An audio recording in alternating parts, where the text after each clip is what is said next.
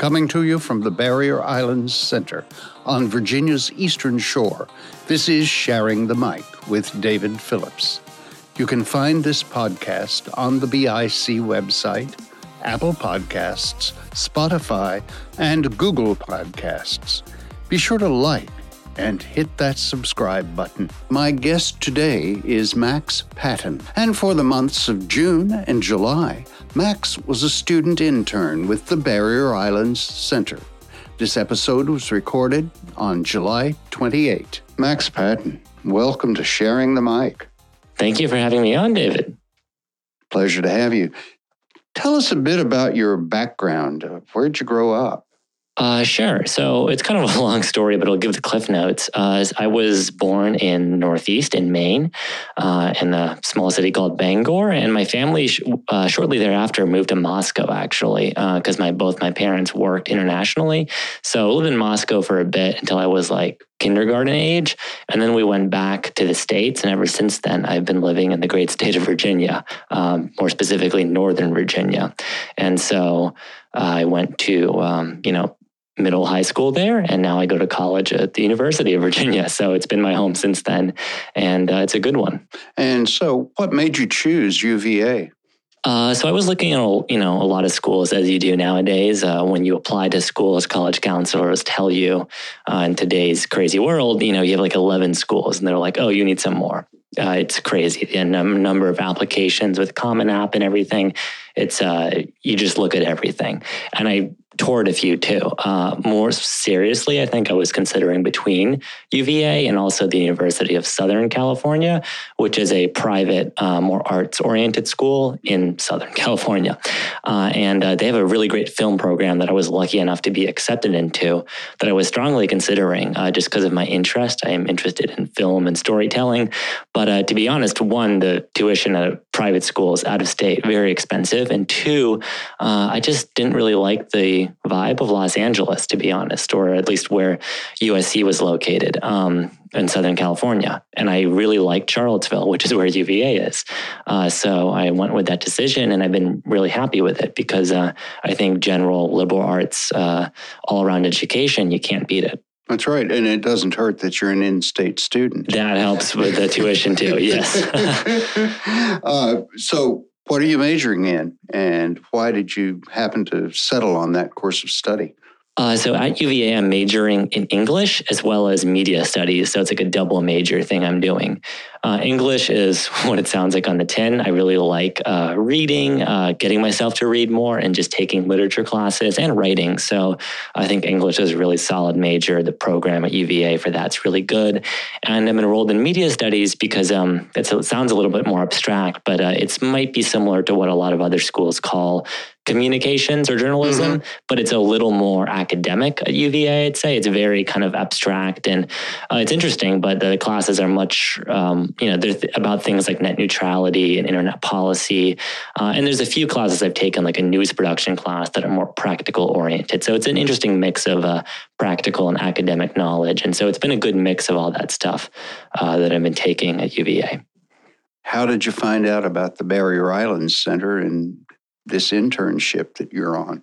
Well, speaking of the media studies department at UVA, the listserv sends out emails to undergraduates and I think grad students too. But as an undergrad, I got an email last fall about this internship going on, the Margaret Jane Dickinson uh, Fellowship or internship, I believe they call it, that they were doing for the first time. And I had no idea what the Eastern Shore was, what the Barrier Island Center was, but everything about the internship and what it entailed, uh, you know, oral storytelling, uh, recording, film, uh, possible podcast work, all that stuff sounded pretty interesting to me. And I like the idea of going out somewhere that I hadn't been before uh, and doing something just because at that time, a lot of these internships, uh, this was, you know, in the you know a really dark uh, stage during the pandemic, a lot of internships were looking at remote opportunities. So the Barrier Island Center being an in-person opportunity locally here seemed really attractive. So I applied to it. Uh, was definitely you know I applied to a couple, but it was already one of the ones I was seriously thinking about. And uh, long story short, it ended up here, and I've really been enjoying it. Terrific. Uh, you've been on the Eastern Shore now for about two months, I guess. What was your first impression? My first impression of the Eastern Shore was going on the Bay Bridge Tunnel to get here, which is really, really scenic. I mean, they fleece you with like the $14 E-ZPass fee each way, but you can't beat the view. I mean, I was just stunned by the uh, bay on one side, ocean on the other, especially having driven through a lot of uh, Virginia's less scenic parts to get here that was just kind of it took me away. It was really cool. Uh, and then i noticed that uh, it's very rural here.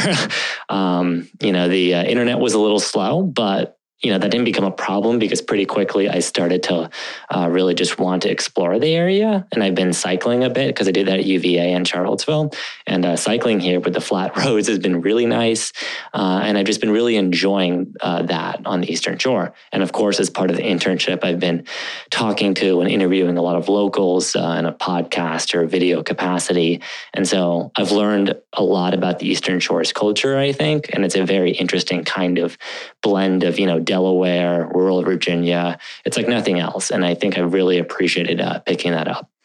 Has your first impression been altered by the two months that you've been here? Uh, I guess, you know, I just didn't know much going in. So it's been altered in that it's been defined more and more. Mm. Uh, I wouldn't say that I've had any like um, surprising revelations, more so just kind of a, uh, waking up to the fact that people are very, very generous here, right? Um, if you, uh, I'll just give an example. I had was having problems with my car, and I uh, found it pretty easy to get a jump from a friend of the Barrier Island Center, um, which helped me out a lot at that time. So there's a lot of, I think, generosity going on here, despite the fact that this area is so in some ways, I'd say just isolated. Uh, people here are a community for real. You know, they wave at each other on the road.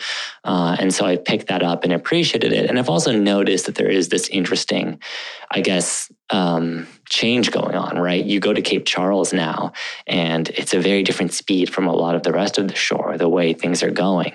Uh, there's a lot of the kinds of stores you might see in Charlottesville or parts of Northern Virginia popping up, these cute little hotels.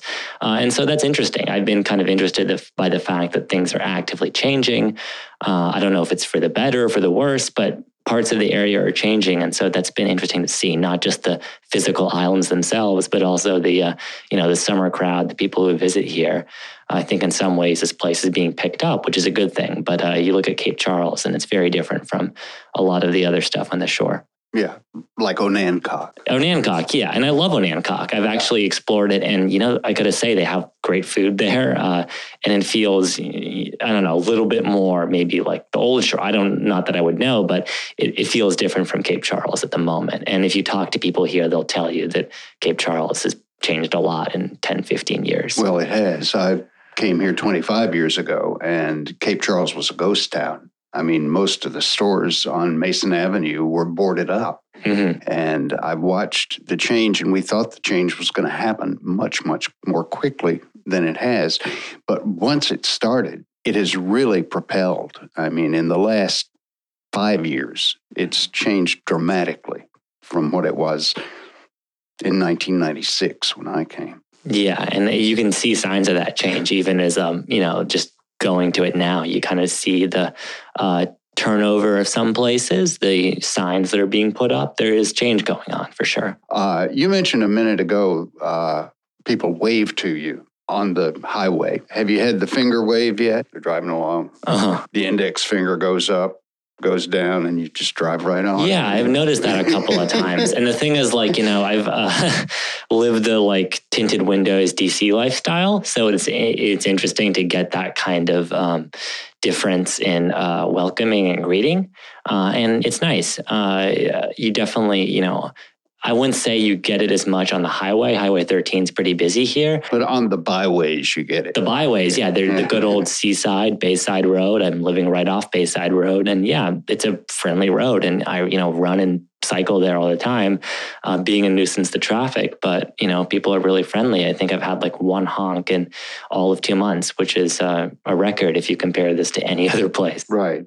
Um, going back to your internship, Has the internship met your expectations? Uh, yeah, I would say so. I mean, the expectations I had going in were just curiosity because there was so little I knew about the place. And so it's met my expectations in that I've uh, worn a lot of hats here. I've uh, seen how a nonprofit runs, which I think has kind of exceeded expectations there because I didn't know what the Barrier Island Center was, but seeing how Sally and the team here uh, handle the day to day business and kind of being involved in that sometimes has actually been really helpful in a capacity I didn't expect. And when it comes to the uh, film and creative aspects of it, when uh, Jim Spion, the filmmaker who's working on the next documentary, uh, the Cobb film here, came down and I helped him for two weeks, that was a very, you know, hands on, very involved experience and absolutely met my expectations. And uh, I got to see Cobb Island as it is now, which is very different from uh, what it used to look like, apparently. So it's been a lot of really educational, instructive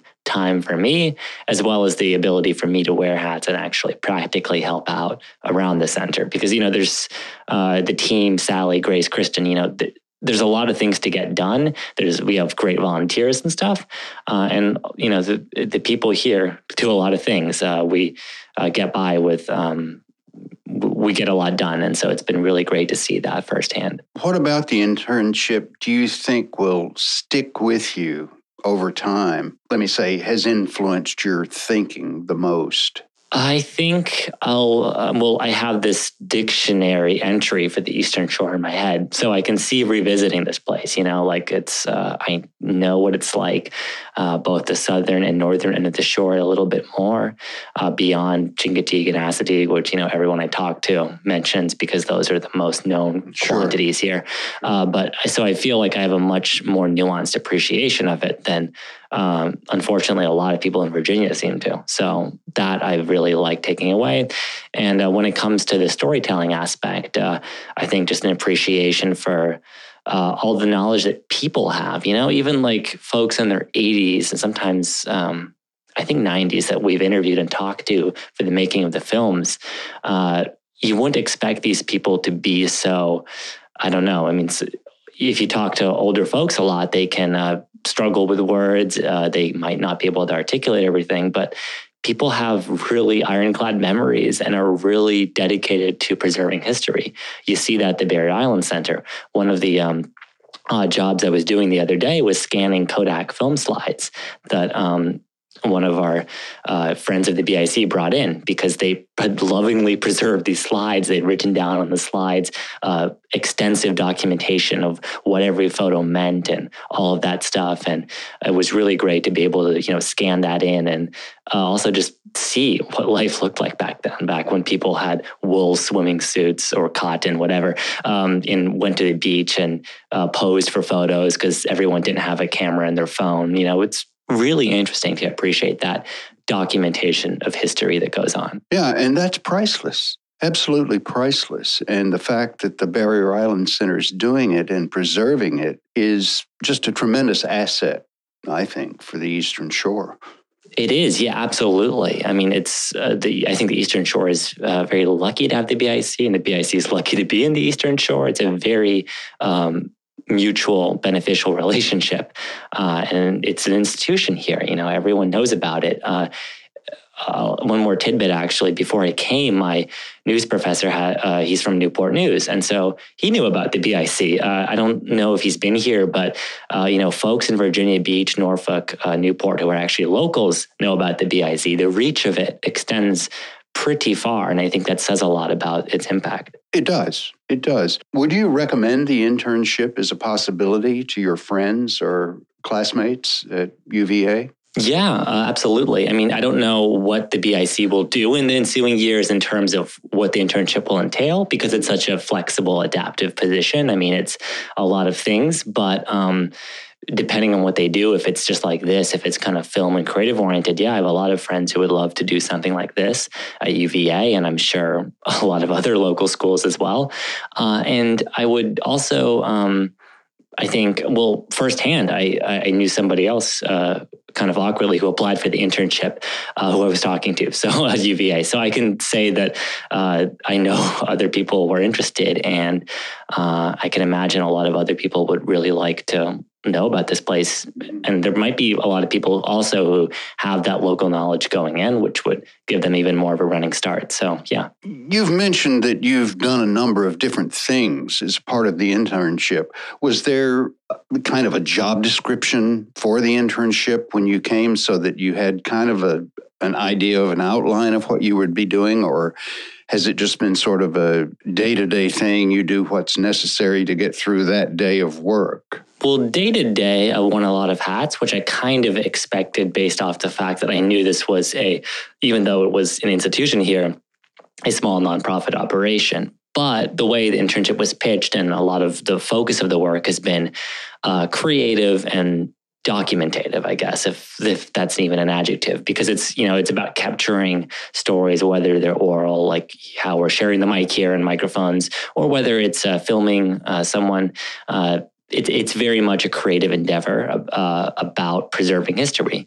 That's how it was pitched, and uh, that's how it is played out for these interviews that we've done, and uh, you know all these stories that have been captured. So, what are your plans beyond graduation? You're a rising fourth year student, and you must be thinking about what happens this time next year. That's what everyone says. Um, yeah, you know, there's a lot of possibilities going in my head. I can see uh, directions towards journalism and those kinds of uh, documentary filmmaking. Uh, I'm definitely a little bit of a free spirit, so I kind of want to explore more independent type things. Uh, so, in that respect, working with the BIC, which is a small, very nimble operation, has been really nice. And also seeing how Jim, who's an independent filmmaker who has his own, you know, astounding career outside of the BIC and with the BIC, has been really illuminative to that too. Uh, just seeing the possibilities. I think today's world, especially in the creative arts, is a unstable and scary one, but it's also one with a lot of opportunity. I think they did like a national survey of what jobs kids want to do most. And number one was YouTuber, like right ahead of teacher and all the other like traditional ones. So I think that tells you a lot about where the tide is going. And um, so, yeah, I can't say exactly what I want to do after graduation, but I can definitely see uh, doing more kind of independent storytelling endeavors like uh, what I've had, you know, the wonderful opportunity to do this summer. Great.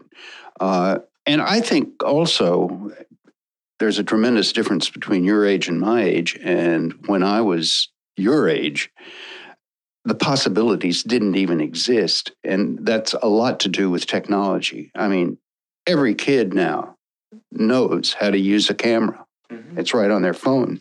And it's just inculcated from day one, practically, to do things that you're talking about that it would take at least a bachelor's degree for people my age to be able to do just because of having to learn all of those different things to make the possibility of a story. Mm-hmm. And yeah, look, I'm like a tech geek, so I really love looking into all the possibilities the technology opens up. Cameras, uh, in particular, are really exciting. Like you mentioned, cameras on most people's phones are outstanding, uh, leagues beyond whatever a camcorder in the 2000s even would have been. So I think the creative possibilities for people are wide open.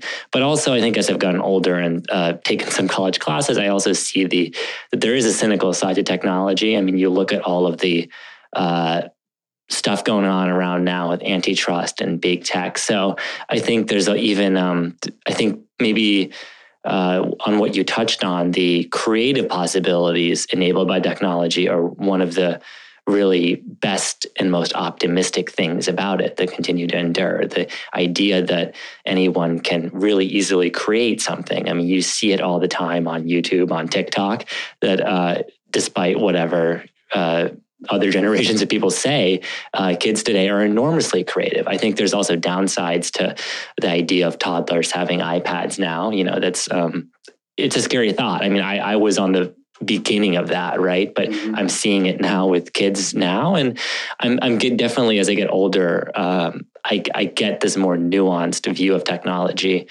Um, but I, you can't deny the possibilities that it opens up and the door that opens. And that's really exciting, even if it's sometimes a little bit scary. Do you have anything else you'd like to say? Anything we haven't covered?